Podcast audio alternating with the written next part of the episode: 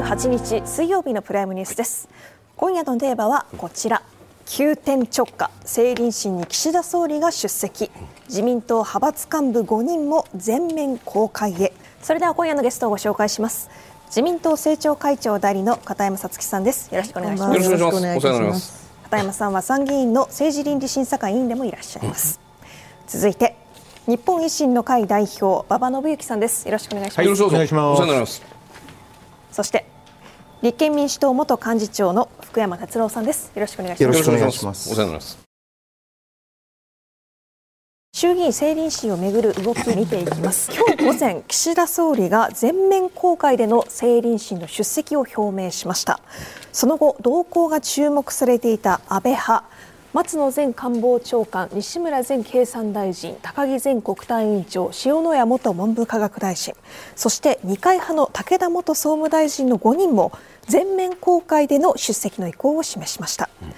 まず明日開催。明日29日には岸田総理と武田元総務大臣のそして3月1日には安倍派4人の弁明審査が全面公開で行われる予定です。馬場さん、うん、急転直下の動きでした。どのようにご覧になってますか？うん、まああの私はかつて自民党にも所属してましたので、はい、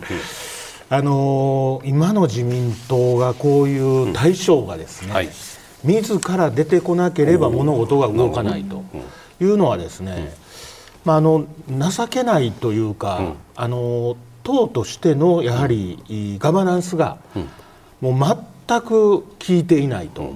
あの先週からあの我々も政倫審のことについては、はい、あの我が党はあ遠藤国対委員長や、はい、まあ、藤田幹事長と密接にあの連絡を取りながら、うん、この話を進めてきました。うん、でもあの全くこの司令塔がいないんですね、今。ですからあの国対委員長も誰に話をすればどういうことになっていくのか、誰がこの政倫審で決定権を持っているのか、もう全くわからないと、もうあの全て下駄は自民党さんに預けなければあいかんともしがたいということを言っていました。ですからあのそれを、まあ、岸田総理も見るに見かねてですね、あのまあ、自分があ自ら出なければ、うん、あこれはもう全く物事が動かないんだなと、うん、いうことを感じられたと思うんですね。でこのフィリップに、はい、あのある文章で少し指摘をしておきたいと思いますが、はい、2行目のあの、与野党の駆け引きでと。はいこれ総理おっしゃったんですが、はい、い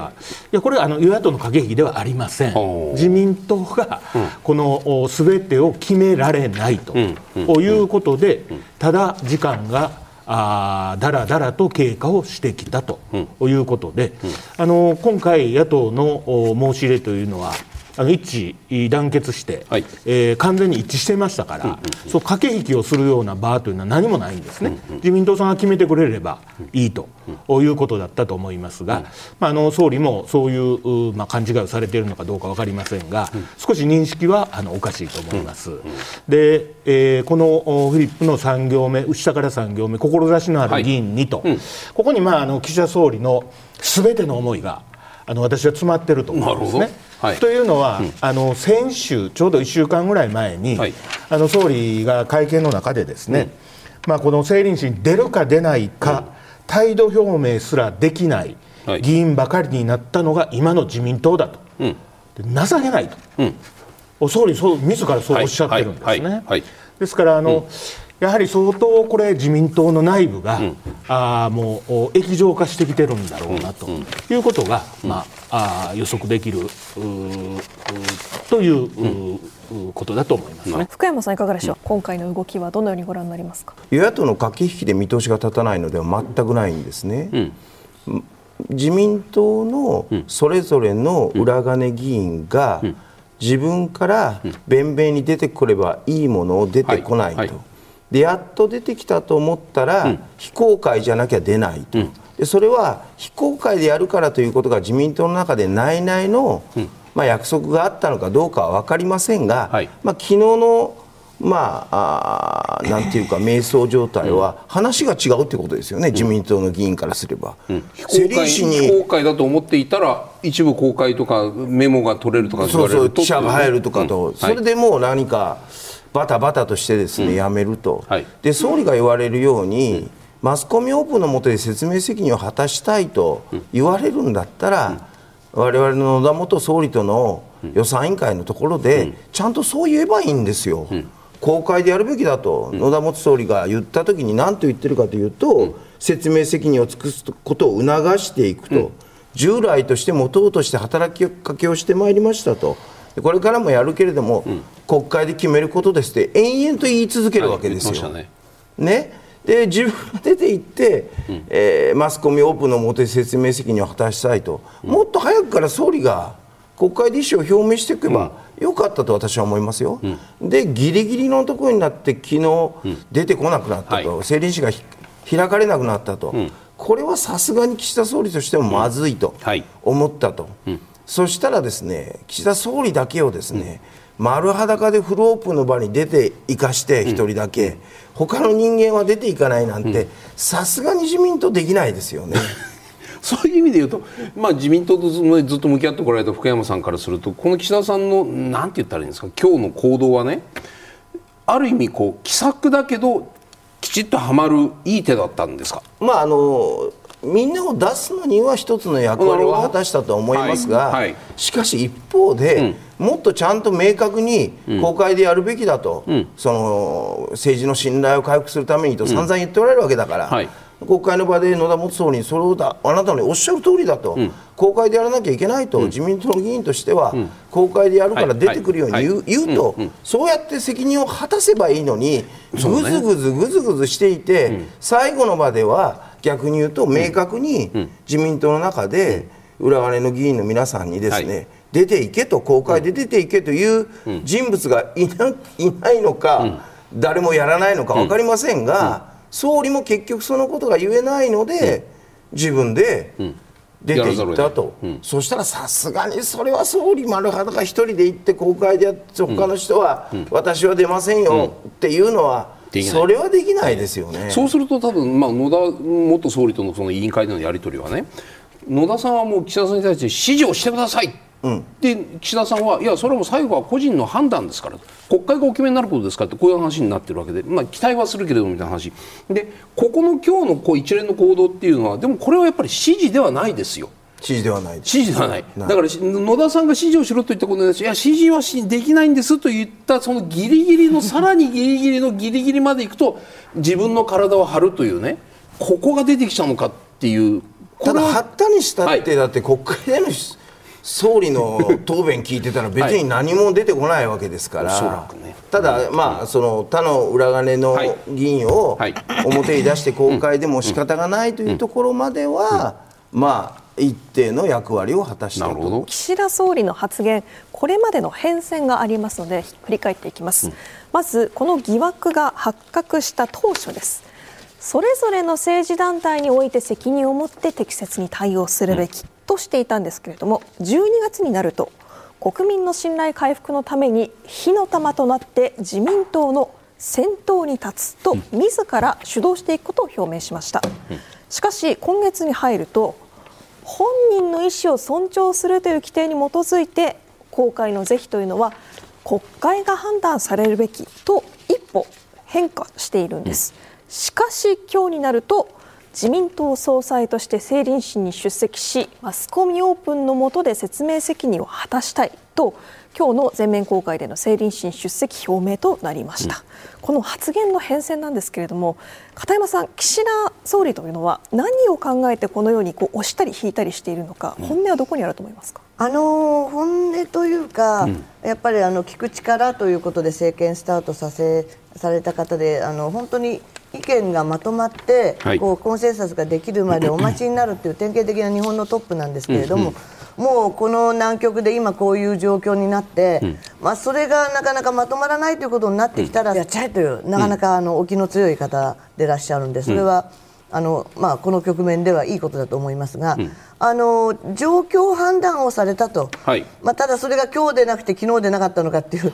国会日程を見るとですね。いろいろありますが、はい、つまり予算っていうのは最大のその政権の眼目なんですが、はい、それが昔は何日か暫定とか、うん、あるいは2日3日追悼期間があるから4月になってもいいんですが、うん、小泉パラダイムの後の予算っていうのはそんなことになってないんですよ。ね、ほとんどちゃんと成立をしてますわ、まあ、民主党さんはちょっとご苦労された時があったけど、まあ、成立しておりますので。そうなると、もう日数が数えられちゃって、ここできちっと動かさない限り、われわれ出口を預かる参議院の方としては、これはもうギリギリっていうことを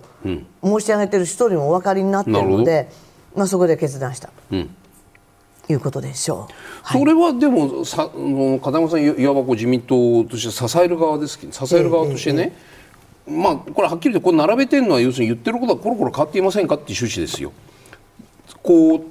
有権者に対して説明するにしても、うん、岸田さんなんかこうそれぞれ政治団体とか個人で対応するべきっていうふうに言ってみたり、うん、じゃあ火の玉になって先頭に立つって言ってみたり一体お宅の親分はどっちなのっていうその説明に苦しむような場面は片山さんはないんですか？あの火の玉原則は終わりになると思いますよ、だってあの刷新会議にもご自分がお出になって、はい、で私も1回だけ自分で出て手を挙げたんですよ、でその時にこれは何を作るかじゃなくて、それをどう説明するかの、党のトップの問題ですから、はい、あの小泉さんが、うん、あの無理筋であった郵政会派さんを一気に75%から80%支持にしたような政治家の命がけの言葉が必要ですと言って、まあ、それであの出来上がった時におっしゃったのが火の玉で。あの火の玉の後のやつですね、はい、その刷新会議ができた時におっしゃった言葉なんで、まあ、そのぐらいのことがないと、まあ、この局面は打開できないっていうご意思はあると思うんですが、11月からここに至っていろいろ変わってきているのは、まず最初は総理はご自身のところの派閥で3000万円があるとは思ってなかったでしょう。あのそのぐらいその非常に警察さんの動きが早かったし、うんうん、まあ、そういうことになったと、で実際、その在宅起訴かなんかになったわけですよね、はい、でその後もその100人体制で捜査をしていろんなことが出てくるのは、多分全く情報は入っておられないので、その展開で、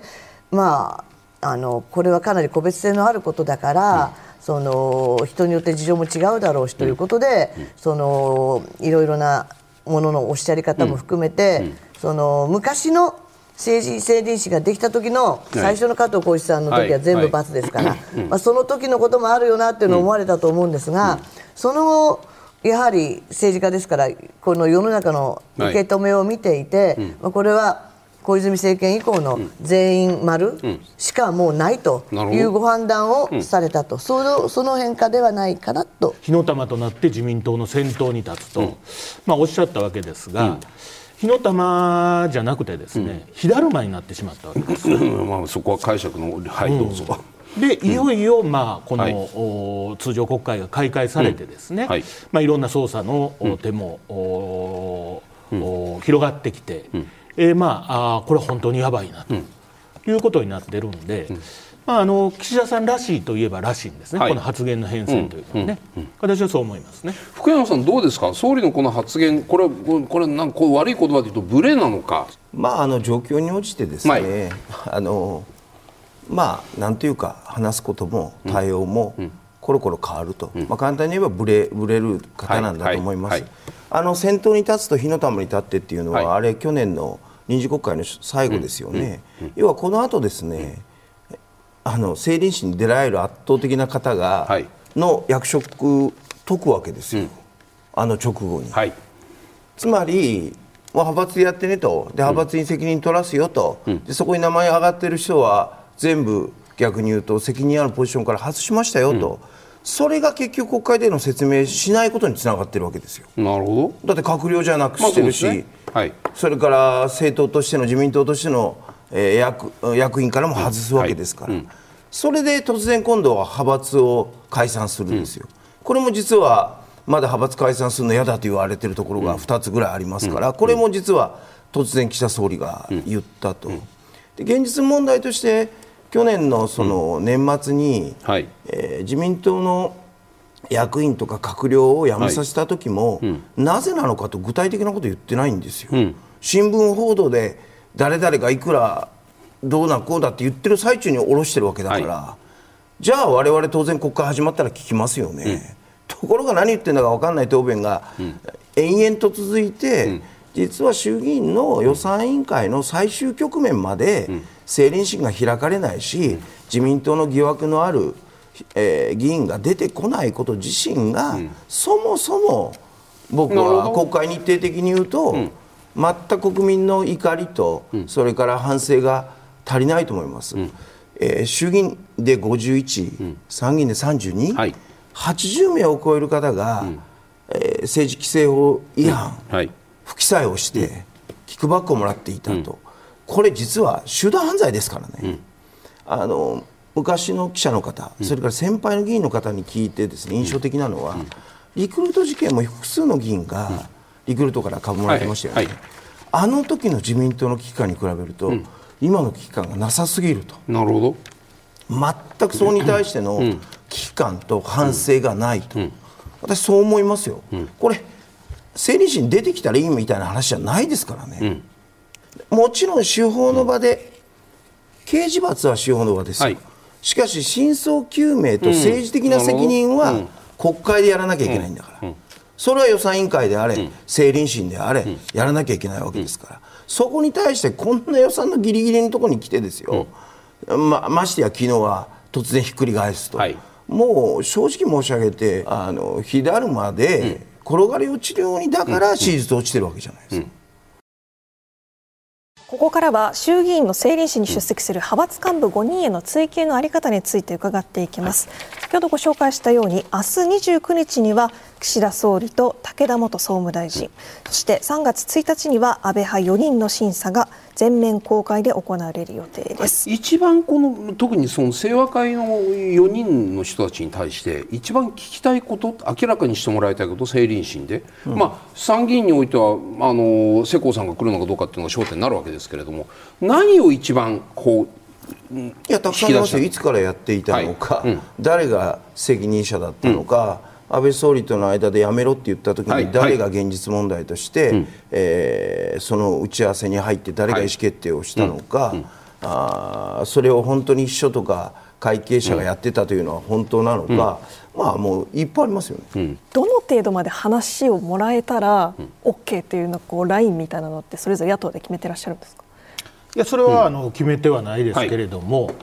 普通の国民の方が聞いて、うんうん、あなるほどなと、うん、あそういうことだったんだなと、うん、まあ、納得できるラインというのはおのずとあると思うんですね。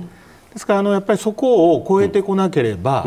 あの今までのその会見やぶら下がり、うん、また予算委員会での答弁と同じことを繰り返してもですね、全く疑問は解消されないと。まあ、そうなると、おもっとその強制力のある場で、えそういうお話を聞かせていただきましょうかと。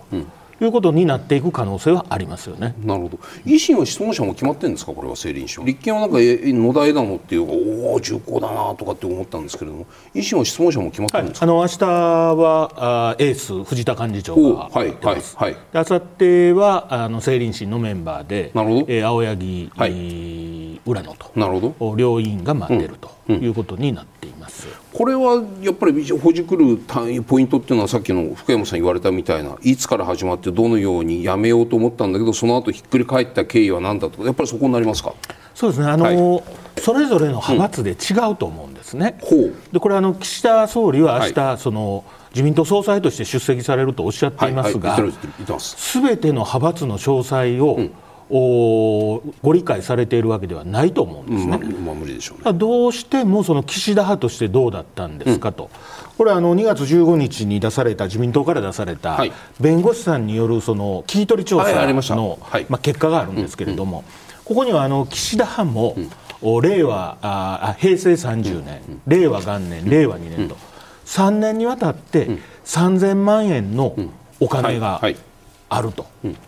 そういうまあ調査が出てきてるんですね。でなぜその報告をしなかったのかと、トータル3000万円のお金ですね、でそれはあなぜなのかということも書いてあるんですが、この調査書には。その文章を読むと、まあ、あの誰が打ったかわからないと、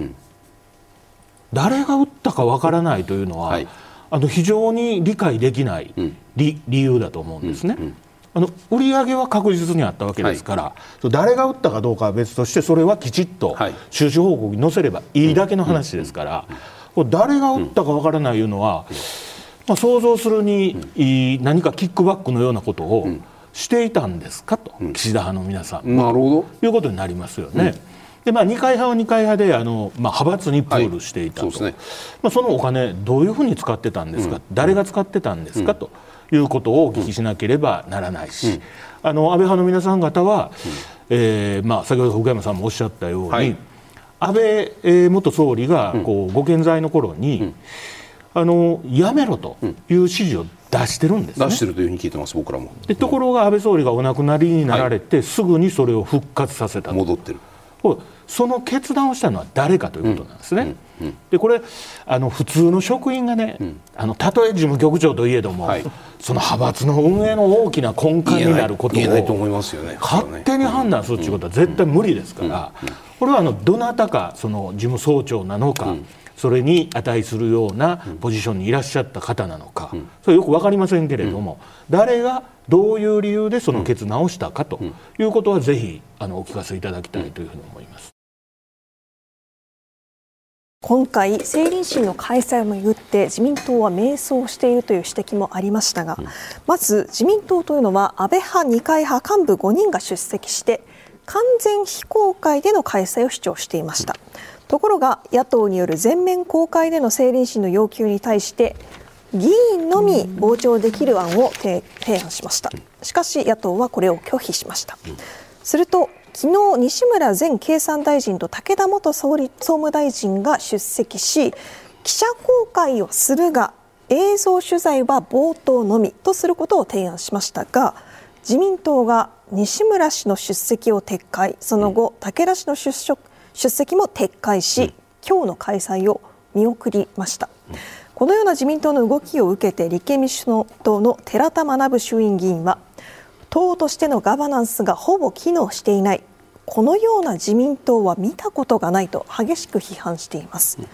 こうした中で今日岸田総理と幹部5人が全面公開で出席するという形になりました。馬場さん現状どのようにご覧になってますか？指揮官がもう全くいないと。うんうん野党側からいろんな意見を、うん、まあ、一致した意見を伝えるということもですね、うん、なかなかその誰に言えば本当に、うん、あの判断をしてもらえるのかと。あそれは例えば政倫審の現場の交渉だったり国対間協議とかってそういう意味でもおっしゃってる。そういうことですね。総理一人の問題ではないんですね。自民党全体ですね。はいはい。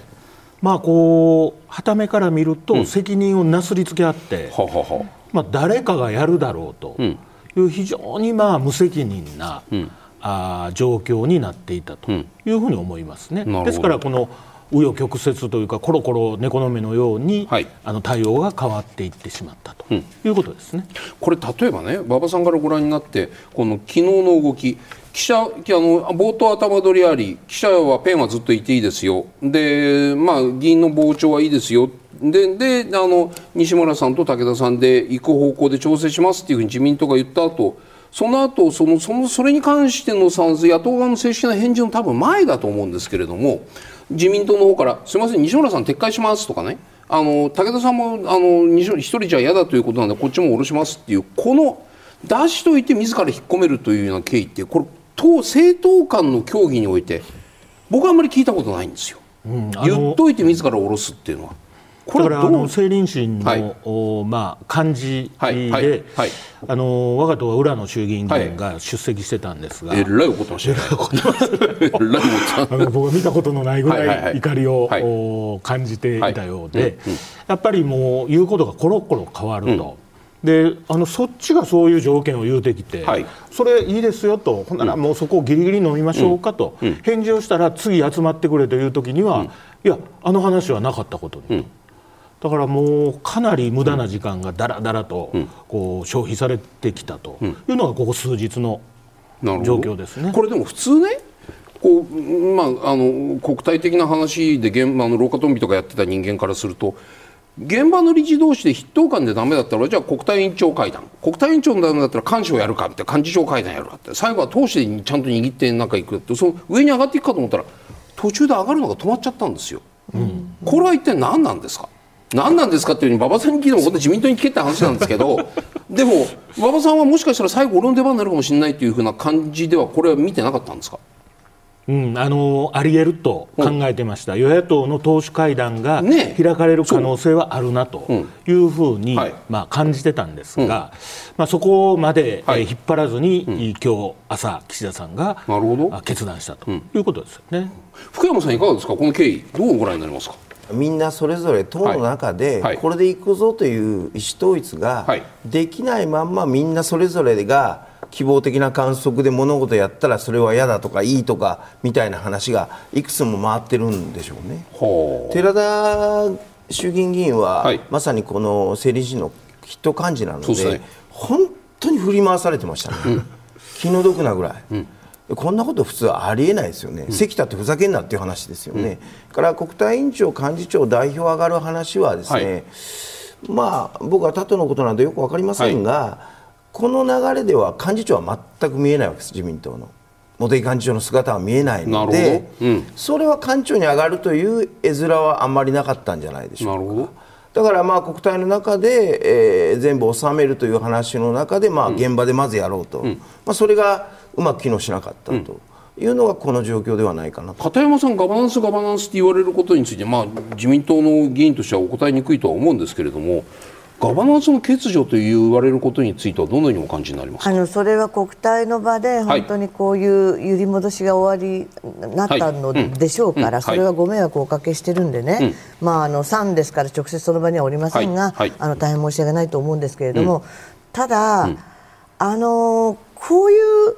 非常に多くの方が、まあ、政治資金収支報告の関係で、まあ、場合によってはまあ、検察審査会とか、はい、そういう形になるかもしれない状況を背負いながら、うん、一人一人がまあサインしてという状態で、いるということの中で、政倫審っていうのは過去を見てもないわけですよ。はい、であのーその中で、まあ、似た例を見つけようとして2001年の額川福士郎先生の PSD の時が、はいはい。はい、あの議員の傍聴だけは認められてその部分の議事録はできて、うん、あとはだめと、うん、で橋本龍太郎元総理の小泉はもう2004年ですから小泉政権になってましたけれども、はい、まあ、その時もまあ元総理でもあるし、うん、全部公開じゃなかったんです。その次の伊藤康介さんから全部公開になったんですけども、はい、西の時。でこれもお一人で背負われた話ですから、まあ、そういう形のまあ、質疑ではないと今、両党おっしゃってるようにそれ全員聞かなきゃおかしいんじゃないかとおっしゃってるわけで、その判断って、あの私の記憶している限りは同じ判断はないんですよ、つまり一人一人の人が場合によっては何らかの刑事罰かあるいは議員としての身分にかかるようなことになってくるかもしれないときに派閥は大半解散しており、じゃあ誰が説得するんだということも含めた上で、こういう判断をした記憶は多分ないと思うしあの私は国会議員は自民党の国会議員を19年目になりますし、はいはい、その前1982年から自由民主党さんに対する根回しが必要な立場にずっといましたけれども、はい、あのじゃあ同じことがね、うん、80年代、90年代に起きたら、うん、非常に難しくならないかといったら難しくなってたと思います、うん、ただ、その時は派閥全盛時代で一人の議員の、一人一人の議員の、お前はどうする、どうするは、親分は握ってましたよね。はい、だから例えば橋本龍太郎さんが元総理としてここに出ることを好まれたとは思えないですが、あの小泉政権時代のガバナンスであれば、小泉さんが決めて、まあ、官房長官かなんか伝えたらもうそれはもう。やるしかないというガバナンスだっただろうし、はいうん、あの額川先生の時のこの、まあ、2001年もそうなんですよね。はいうん、ですからあのーああいうふうに絶対小泉政権、はい、小泉総理に重要な問題は全部上がって決めるという時のガバナンスだったらそれはそうなんですけど、うん、私も小泉治療ですが、うん、そうなっちゃうと総理にまで上がらない話って意外に迷走してたんですよね、よくご存知のように。だからそれはどういうガバナンスがいいかっていうことを、まあ、判断するのは歴史の法廷的なところがあってただ、今回のことは、うん、本当にその揺り戻しのことでご迷惑をおかけしたのは非常に申し訳ないし、うん、まあ、そのことは非常に厳しい追及の手となってくるでしょうから、うん、ただ、じゃあ過去の自民党政権が本当にこのようなことにならなかったかといったら同じ設問になったら、やはりかなり揺れたと思います。続いては今後の政局。の動きなんですけれども、はいうん。はい、まず政倫審について明日と明後日開かれることになったんですけれども、この2日土曜日というのが、今年度内に予算の自然成立が確実となる衆院通過の期限ということなんです。この予算2日に、まあ、異例となる土日での審議になるわけですが、馬、うん、場さん、予算の審議はどのように進んでいくのか、いかがでしょうか？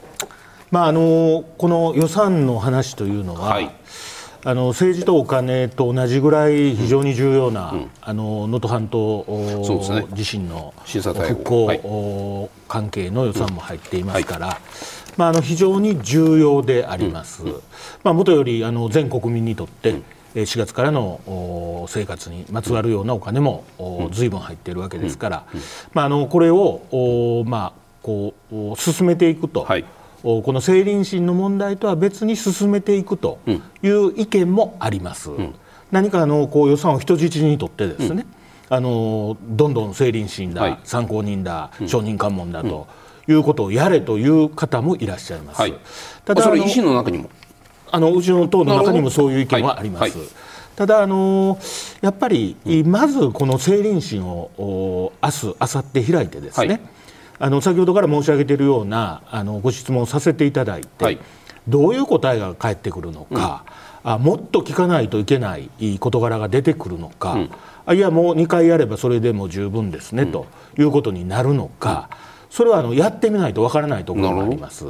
ですからあのやはり成林審がどういう形で決着するかどうかが、この予算の、まあ、議論に大きな影響を与えるということは事実ですが、まあ、あの我が党としてはこの人質にとってですね、はい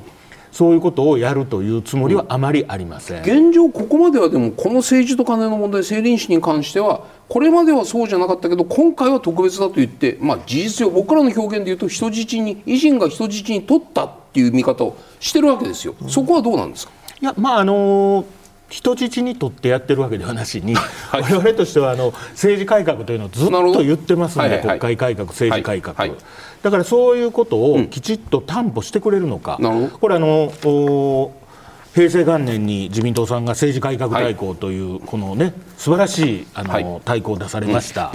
これあの完全実施してほしいんですね、我々としては。ですからあの急にその進めるということはできない、はい、かも分かりませんが、はい、こういったこともきちっと議論をする場を作りますと。この政治とお金の問題だけではなしにこの国会改革や、行えー、政治改革、まあ、こういうことをきちっとやりますという、まあ、確約もしていただかないといけないと思います。要はあの政倫審でそのこの政治とお金の問題が、あのまあ、納得できたから、もういいんじゃないのと。いうことにはなかなかまあならないと、うん、今、非常にこう不安定な状態で国会が進みつつありますから、あの2日の日にやるという話も今日出てますけれども、あさって1日に、あの政倫審の間に、この集中審議を入れるという話があります。で2日の土曜日にもう一度集中審議をやると、で示すをやって採決っていう、ええ。はい、そういう話もありますが、はい、まあ、立憲民主党さんは、うん、あのおお、まあ、4日でないとだめだということもおっしゃってますから。なるほど。ここはあのどういうふうにすべ、うん、ての政党が納得できるような、うん、あ政倫審の結論、うん、またあ予算に向けた動き、うん、これはあの1分1秒でこうコロコロ変わっていく、はいはい、状況だと思いますから、あの我が党も決め打ちをせずにですね、うん、政倫審のまあ結果というものに注目したいというふうに思います。今の話っていうのはまさにそのうん僕見てる側からすると維新が日程闘争にとことん入るかそれとも政倫審だけであとは予算を優先するべきという従来の立場に戻るのかどうかの本当のギリギリの話ですよ。そうですね。でね片山さん、はい、かなり真剣にもお気になってましたですね、今馬場さんの話どうお気になりました？いやあの出口を預かる参議院としてはもうこの場はね、本当に慎重な慎重な物言いがあの必要な時なんで、うんはい、オフィシャルには私は黙りますがあの祈るような気持ちでお聞きをしておりましたが。そういうことですよね、はい、だから今の馬場さんのお話でいうとこのカレンダーでいう限りにおける2日の際の予算の衆議院通過に維新さんがどのくらいの角度を持って何を条件に賛成するのかというところ今のお話だと政倫審の発言の内容に納得するのとともにこれ政治改革を議論する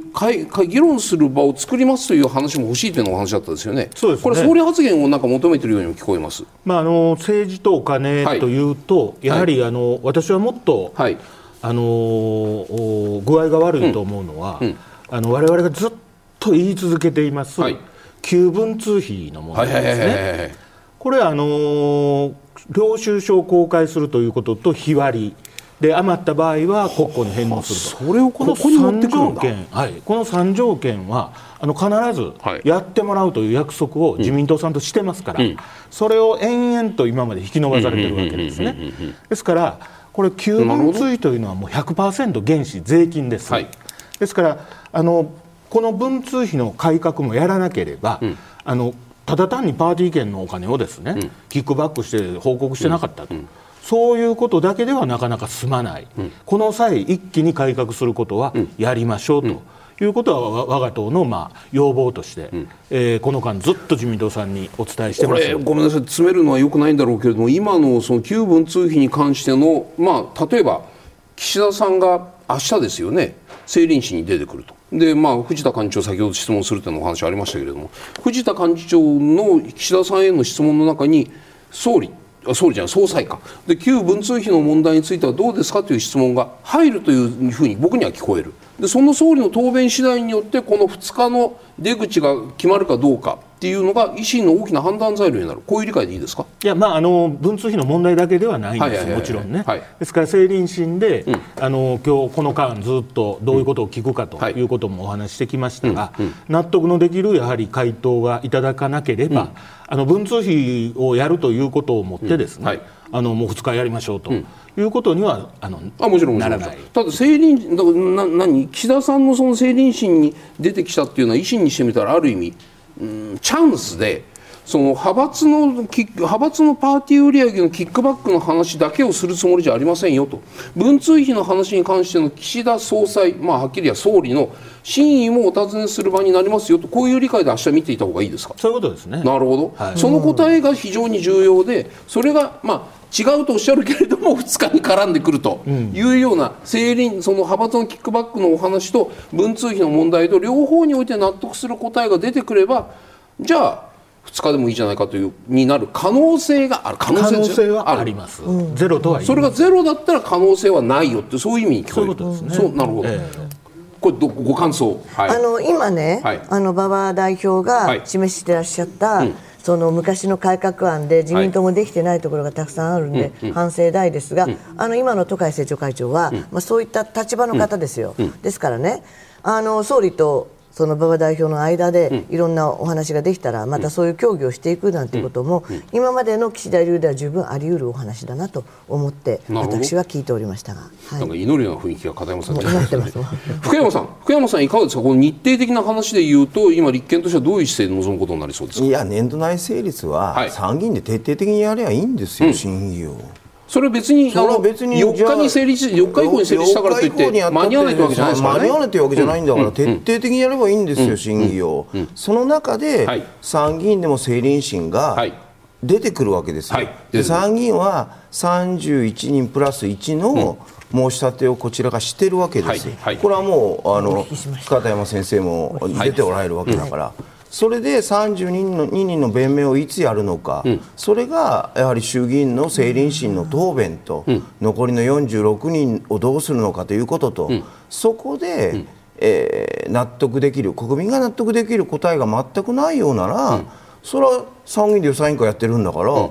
参考人だって承認喚問だって。やればいいわけですよ、加えて参議院でたっぷり予算を質疑すると、それはもう能登の問題は最優先でやると、国民生活の問題も最優先でやると。もう徹底的に審議すりゃいいんですよ、でそれなりに審議が充実して、政倫審だろうが、そこで、えー、全く納得されないんで、じゃあ、参考にな承認喚問だということも、自民党がやりますよと言って、充実した審議をやれば、別に我々わざわざ4月1日以降を超えてね、はい、予算をね、わざわざ国民生活に何らかの不自由がなるようなものをしたいと思ってるわけではないんだから、うん、さっきの日程もう一回戻していただけると、こうなってきてるのは政府・与党の責任なんですから、うん、僕、いつも言いますけど、うん、国会の日程はすべて政府・与党の責任なんです、うん、これはもう昔から自民党の先生方が言ってるんだけど、はい国会の日程が詰まってきて、トラブルが起こるのはそれは政府の問題だと、与党の問題だと、こんなふうなところで土曜日に無理やりですよ、集中入れるとか、本会議入れるとか、それはナンセンスですよ、こんだって。昨日今日1日伸びたのだって自民党の責任なわけだから、別に4日以降が5日以降が構わないですよ、うん、その後参議院きちっとやること、うん、それが第一、うん、衆議院だけで審議が終わるんじゃないから。福山さん、今の話は僕はここ心意気と言っては失礼。基本姿勢としてすごくよく納得するしそうだなと思う一方。これそそれは従来その僕らがよく文句をつけていた日程闘争とどこが違うのか。いや日程闘争は日程闘争で、国会は日程スケジュールの戦いなんですよ。なるほど。そこを否定するのがおかしくて、だってその間に政府、与党がどういう責任を取るかと、どういうふうに説明をするかというのも全部日程関わるわけです。今回、政倫審が、こうやってわざわざ5人出てくることになったのも、はい。はい、やっぱりそうは言っても予算が大事だからですよ。それはそれは国民生活がかかってるからですよ、うん。うん、単に与野党の政治的な駆け引きだけではなくてそのことがあるから出てくるわけじゃないですか、それは自民党だって予算があるの、大事なの分かっておられるわけだから。だから参議院で堂々と審議したらいい、それで本当に今回の政倫審でろくな答弁がなければ、それは悪いですけど、うん、参議院をまだ32人やらなきゃいけないんだから、はいはい、それで、うん、えー、国民が納得しなければ、うん、それは予算委員会やってるわけだから、参考人も承認喚問も、いくらでも僕は可能性があると思います。でもう一個だけ短くしますけど、はい、あの政倫審というのは、歴史的にロッキード事件でって言われるんですけど、はいはい。はい、実はもっと詳しく見ると、はい、ロッキードの後83年に田中角栄先生が、有罪になるんです、はいはい、一審で。うん、でこれで野党側は議員辞職勧告を出したいと言って逃げるんですが、うん、それを出しても数は自民党があるから否決されると、そのやり取りの中で、実は衆議院選挙で自民党中曽根内閣惨敗するんです。はいはい、でこれはやっぱり田中角栄先生出てきてもらわなきゃいけないとなってるけど、田中角栄先生当時もまだ力は終わりだったと。その中で何らかの枠組みが必要だというところで、実は2年がかりで議論して、政倫審でどうだどうだって言ってる最中に、残念ながら先生は脳梗塞になられるわけ、はい、田中角先生が。で本人が出てこれなくなったので、その中で田中角栄先生出てくることを守りたい自民党と、それでもやっぱメンツとして、やっぱり枠組みを作らなければいけない政治改革をやったんだという野党の中の合意の産物として政倫審は議員辞職勧告もできない。公開じゃなくてもいい、議事録も公開しなくてもいいという非常にまあ当時の政治の妥協の産物で出来上がっているので、政倫審に出てくることに対するハードルは実はそんなに高くなかったんです。ところが今回は集団ですから。はい。集団の、はい、まあ、申し訳ないですけど、うん、犯罪が行われているわけだから、うん、本当に政倫審だけでいいのかという議論があって、はい、さっき申し上げたように、うん、刑事罰は司法が決める、で政倫審はまずは、疑惑のかかった人が弁明をする場なんです。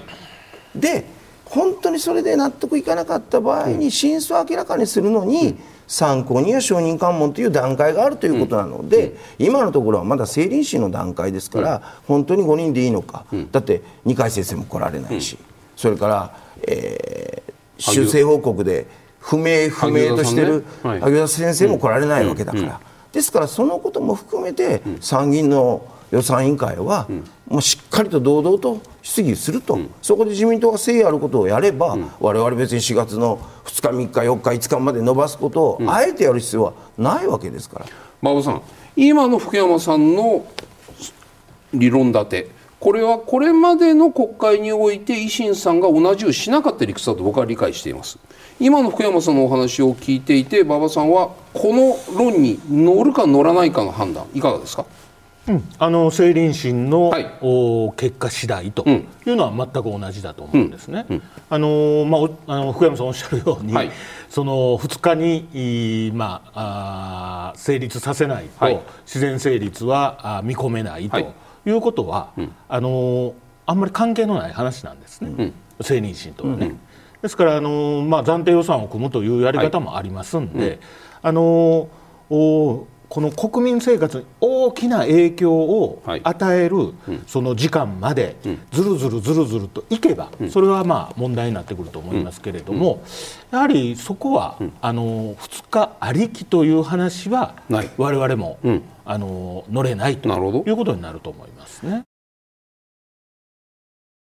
ここでメールをご紹介します。政妊審で真相解明すべき焦点についてです。富山県の60代の方からいただきました。この問題自民党若手議員は政倫審に呼ばれないんですか、うん、上から余計なことをしゃべるなと言われているんですか？テレビ番組にもあまり出ないような気がします、うん、若手議員も言いたいこといっぱいあるんじゃないですか？ということなんですけれども、うん、福山さんまず若手議員を政倫審に呼ぶ。今5人あの、まあ、岸田総理含めると6人あ6人ですけれども、それ以降増えていくのか、いやだから要は向こうから出ると言ってくるのがこれなので、仕組みとしては。はい誰も言ってこない。もしくは言いたいと言ってもそれは止められてる。自民党の執行部が要するにあの出てみるっていうふうにノックしてないんですよ。してないしてないんですよ、はい、だから参議院は、はい、この間参議院で初めて議決をしたんです、はい、それでその議決の申し立ての対象者が31名プラス1名、うん、1名はもう1人もう立憲されている方なので、離党されている方なので,、でこの人はどなたでもじゃあ申し立てどうぞと、うん、で実は国会始まってからずっとその呼びかけをしているのに参議院は、うん、誰も声を上げないから、政倫審で議決をして正式な手続きに入りましょうとい。う話なので、われわれは州でも3でも、あの出てくる方は出てきて、うん、えー、弁明をすればいいと思います、うん、真相究明のやり方の、はい、あのなんかパパパセージとしてねやりやり口としてね。例えばね刑事事件とかですと、うん、こう下のいわゆるまあ、事件の最初の、うんなんていうんですかね、難しいですね、詐欺グループとかに。こう末端く、ま、組員の末端組員から親分に攻める。仕組みになってないので、はい、自民党のガバナンスとして、みんな出ていけと言えばいいんですよ、うん、非公開だ、非公開だって言ってたのを公開に今回ひっくり返ったわけじゃないですか、はいはいはい、今度もう一回逆ですよ、うん、みんな出ていって話せと言えばそれでいいんですよ、うん、それだけのことです。そうするとね、その冒頭言ったその岸田さんの言葉の中にあるね、さっきのその志ある議員にあらゆる場で説明責任を果たすことを期待すると岸田さんは言ったんですが。多分自民党全体としてはじゃあ志のある議員どうぞ出てくださいというふうには今言う状況にはないと僕は思っています。はい、これは自民党がこの岸田さんこういうふうに言ったからって自民党執行部例えば参議院の執行部がねじゃあ言いたい人手を挙げて全員どうぞっていうふうに言うと思いますただ参議院はで30人これ本当に政理審の議決機関として議決しちゃったので、はい。はいはい、これはですね、うん、出てこない方が問題。ほうというの処罰規定とかありませんよね。ないです。そこですよね。馬、う、場、ん、さん、はいどうぞ。だからそうなると、はい、じゃあもうしょうがないね。国会で読みましょうねと、うん、じゃあ参考に来てくださいっていう話になるあ、そっちに。国会で呼ぶ、呼ぶという話になる。自民党が判断でガバナンスの中で、出す人間をこう限るんだったら、じゃあ参考人で国会で議決して呼びましょうねっていう話に委員会の方に変わっていく可能性も、それはどういうふうに国会ですから。あの状況が変わるかわからないので、うん。うん、そこは水物ですけれども、うん、生き物ですけれども、だけどやっぱりそこはそういったことも含めて考えなきゃいけない、ただ委員会の議決となるとここは多数を持っている方がそれを拒否する可能性は十分ありますよ、ね、それは拒否するには拒否する理由が必要になってきますよね、まあ、でも結果的に採決で決まっちゃう部分っていうのがこれまでずっとそれが繰り返されてきたわけじゃないですか。だからそれで本当に、はい、あの世論が収まるのか。最後は世論戦に入っていくわけですよね。馬場さん馬場さんいかがですか？このメール。本当に真相解明したいんだったらば若手議員から聞いてで誰にそのお金貯まってもらっとけって言われたの？でなんとかさん。じゃあなんとかさんに聞きましょうっていうこのなんボトムアップ方式の真相解明はいかがですかというメールです。いかがですか、まあ、あのその富山の方のメールのおっしゃる通りだと思います、はい。はい、あの本来こう、うん、疑わしき方を全員お招きして、はい、えー、出席していただいて、うん、そこでどういうことがあったのかと。うん。これあの実際自民党の若手の中には、うん、自分は出席したいという意向を持っている。方がいらっしゃいます。ですからそういうせめてそういう方、だけでもですね、あの本来はあ来ていただいて、えー、そしてまあいろいろとお話をお伺いすると。いうのが、まあ、当たり前の話だというふうに思いますが、うん、まあ、あの現実的には今日やっとこの成林審を開くというところまで、まあ、来ましたから、まあ、あのそういうことも含めてですね、この成林審が2回で終わるのかどうかということもありますし、あの岸田総理は先週ですね、あのこういうことをおっしゃってるんです。あの睨みを利かせる権力者がいないのに、うん、多くの議員が誰かに睨まれているかもしれないと思い込んでいると。ですからね やっぱりこういう大事件が起こった時にはいはい、あの昔の自民党であれば、はい、やはり若い皆さん方が決起してですね、立ち上がってくるやりましたよ大改革やってやろうと、うんうん、そういうまあアクションがあったと思うんですが、まあ、その岸田総理がそう感じるほど、若い皆さん方がこうおとなしく今していると、まあ、これではあの政党の大改革というのは、大掃除というのは、かなり難しいんじゃないかなというふうに思います、ね、そうすると例えば馬場さんさっき福山さん言われたみたいにね本当は来てほしい人たちが来ないという時にじゃあ次のステップに登っていくんだ。参考人招致だ承認喚問だっていうそのステップに野党として求めていくのかどうか。結果的に多数決でおそらくそういった参議院参考人招致か承認喚問の要求っていうのは与党の多数決で否決される可能性もあるけれども。じゃあそれを世の中に問うことが野党の戦略なんだという話も含めての福山さんの提案でした。それについてはいかがですか、まあ、あの参議院と衆議院ちょっと違いますんで、はい、あの我が党としては、この、それぞれの派閥にお聞きをしたいことがありますから、その責任者が出てこられるわけですから、あのその方がきちっと答えていただければ、私はそれでいいと思います。なるほど。はい、風間さん、福山さんからその問題提起があった、その足りないと思った、わからないと思った、何しろなぜ出てこないのかというのが納得できないときには、参考人、承認喚問に行くというこのステップについては、自民党として政倫審が終わった後、まあ参議院の政倫審に誰が出るかも決まっていない中でこの話をするのは早いかもしれないけれども参考人承認喚問については自民党としては断固として数を持って拒否するというのは党の方針としてはもう確定している話ですか？いやまだ政倫審において、はい。うん、やっとこういう状況に立ち至った時点で、はい、その先について決めたとか決めるとかいうお話はそのこと自体がやはりそれだけ2回転3回転してるねまあそうですね、それはとてもじゃないけど、この2人をお隣に私は申し上げられないし、誰もそんなことは言わないと思いますいや私もあの、はい、自動的に参考に承認喚問行くとは思っていますよ、はい、政倫審の状況を見て、うん、国民がどれだけ納得するかを見て、うん、それから参考人招致と承認喚問も、うん、ハードルは全然違うのでそれは一緒には議論できませんし、ただあの歴史的に言えばあのいろんな自民党の大幹部の議員の皆さんも、一定の疑惑の時に参考人招致なり承認喚問なり、数が自民党あっても、そこはかつての自民党の一定の良識の中で、えー、数がいくらあってもそれは出すべきだということで、私は参考人や承認喚問に自民党のそれなりの大幹部の方が出てきている状況を拝見したこと何回もありますし、それであの、ね、疑惑が晴れたかどうかはまた別として、しかしその姿勢自身は、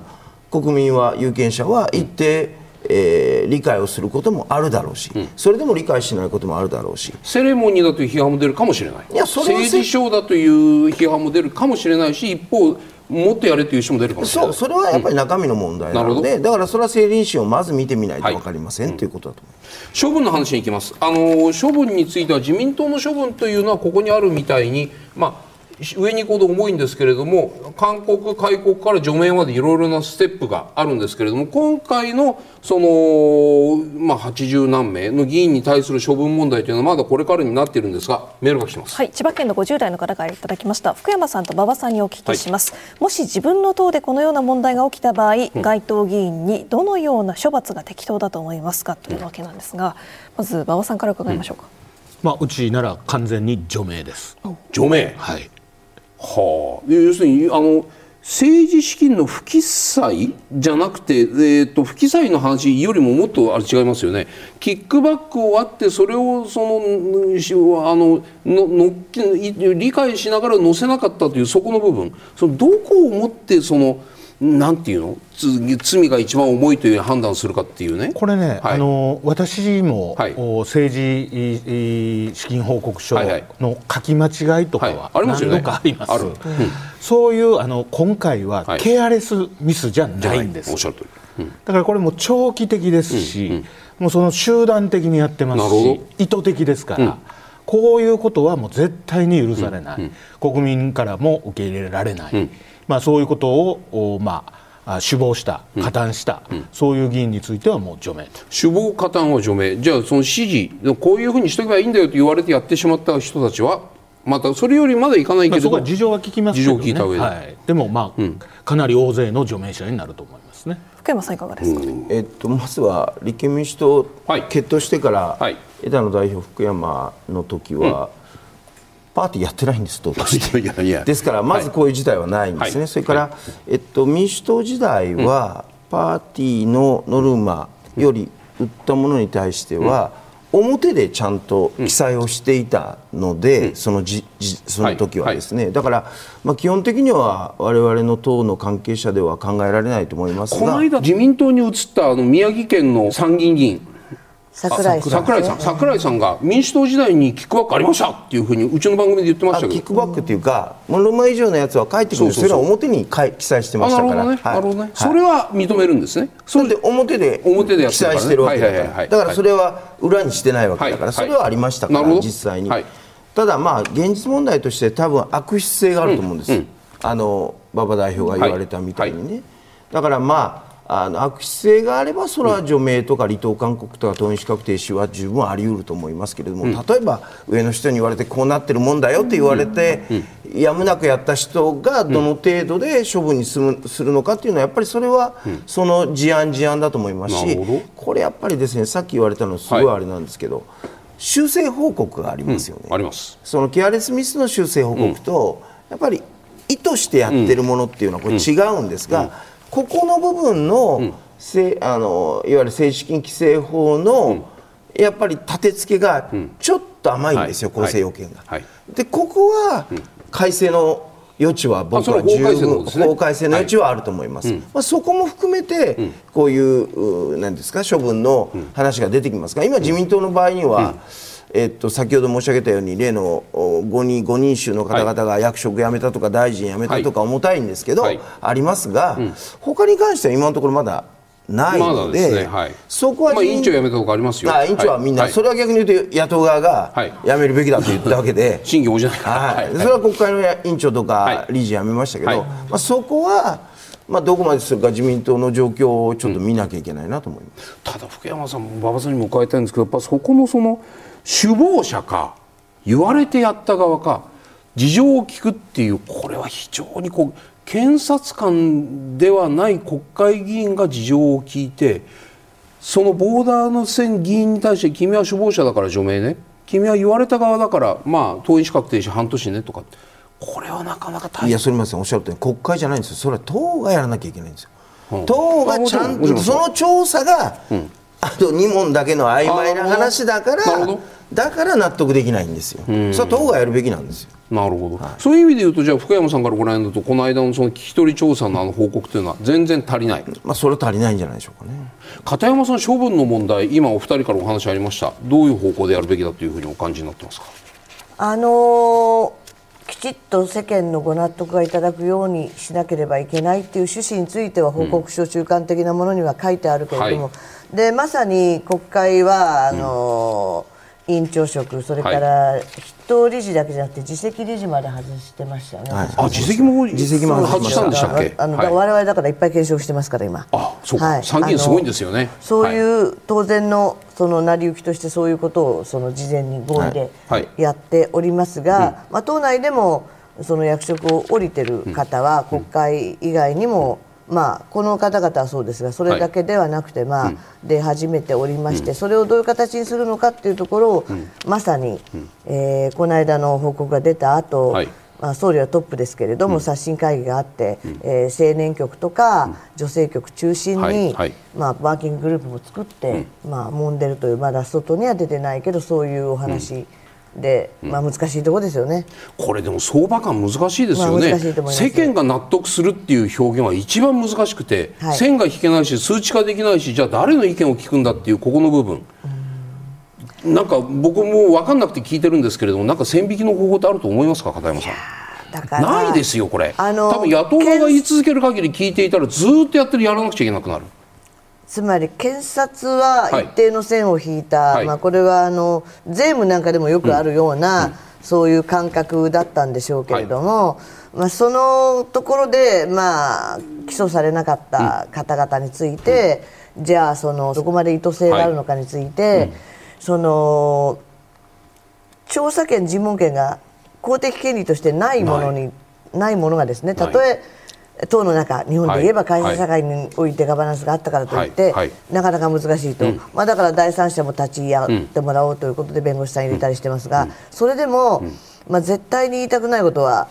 聞けるのかということってありますよね。あのそれが例えば新たに検察審査会を呼び込んでしまう可能性あがあったりしたらのですからそれは絶当然対口を割らないと思いますよ。あはい。あのでそれはあの自分を守る権利っていうのはどういう形でも全ての人にありますから、法治国家として、うんはい。でそこでじゃあでも単なるその問題だけじゃないでしょと、あなたは政治家でしょと、皆さんの票をいただいて信任をお返ししなきゃいけないんでしょと。いうところでどこまでできるかっていうのは毎回それこそコロナの時の外出の時にもあったしねあの難しいまさにそれがこれから次の岸田総理の最大の決断になるんですが。それでは国民に信頼される真の政治とはと題してご提言をいただきますでは片山さんお願いしますはい、トートロジーなんですけど無心不流というかあの真なくば立たずあの講師の頃から2500人これを言ってるんですがあの小泉さんも安倍さんもその座右の銘としてこれを非常に多く使っておられるんですよね。えーですから春風のごとく人のこ言葉もよく聞かれる我が総理がこの原則でおそらくこれから立て直しに入るのかなと期待して書きましたけど。はい馬場さんお願いしますはい、えー今あーこのお国民の皆さん方の政治に対する信頼というのはもう地に落ちていますから、やはりあのおまああー国民が当たり前だなと思うことを一つずつ実行していく。まあ、国民の皆さん方と選挙の時に約束したことは、有言実行で必ずやるということがあの信頼を得られるというふうに思います。福山さんお願いします、まあ、真相究明とそれから、まあ、あの物価高もありますし、えー円安もありますし能登半島の地震もありますし国民生活守らなきゃいけないので国会をやらなければいけないことありますし、まあ、世界では2か所で戦争も起こっていますので、まあ、いろんなことをやっぱ国会やっていくとその姿を国民に見せること大事だというふうに思います。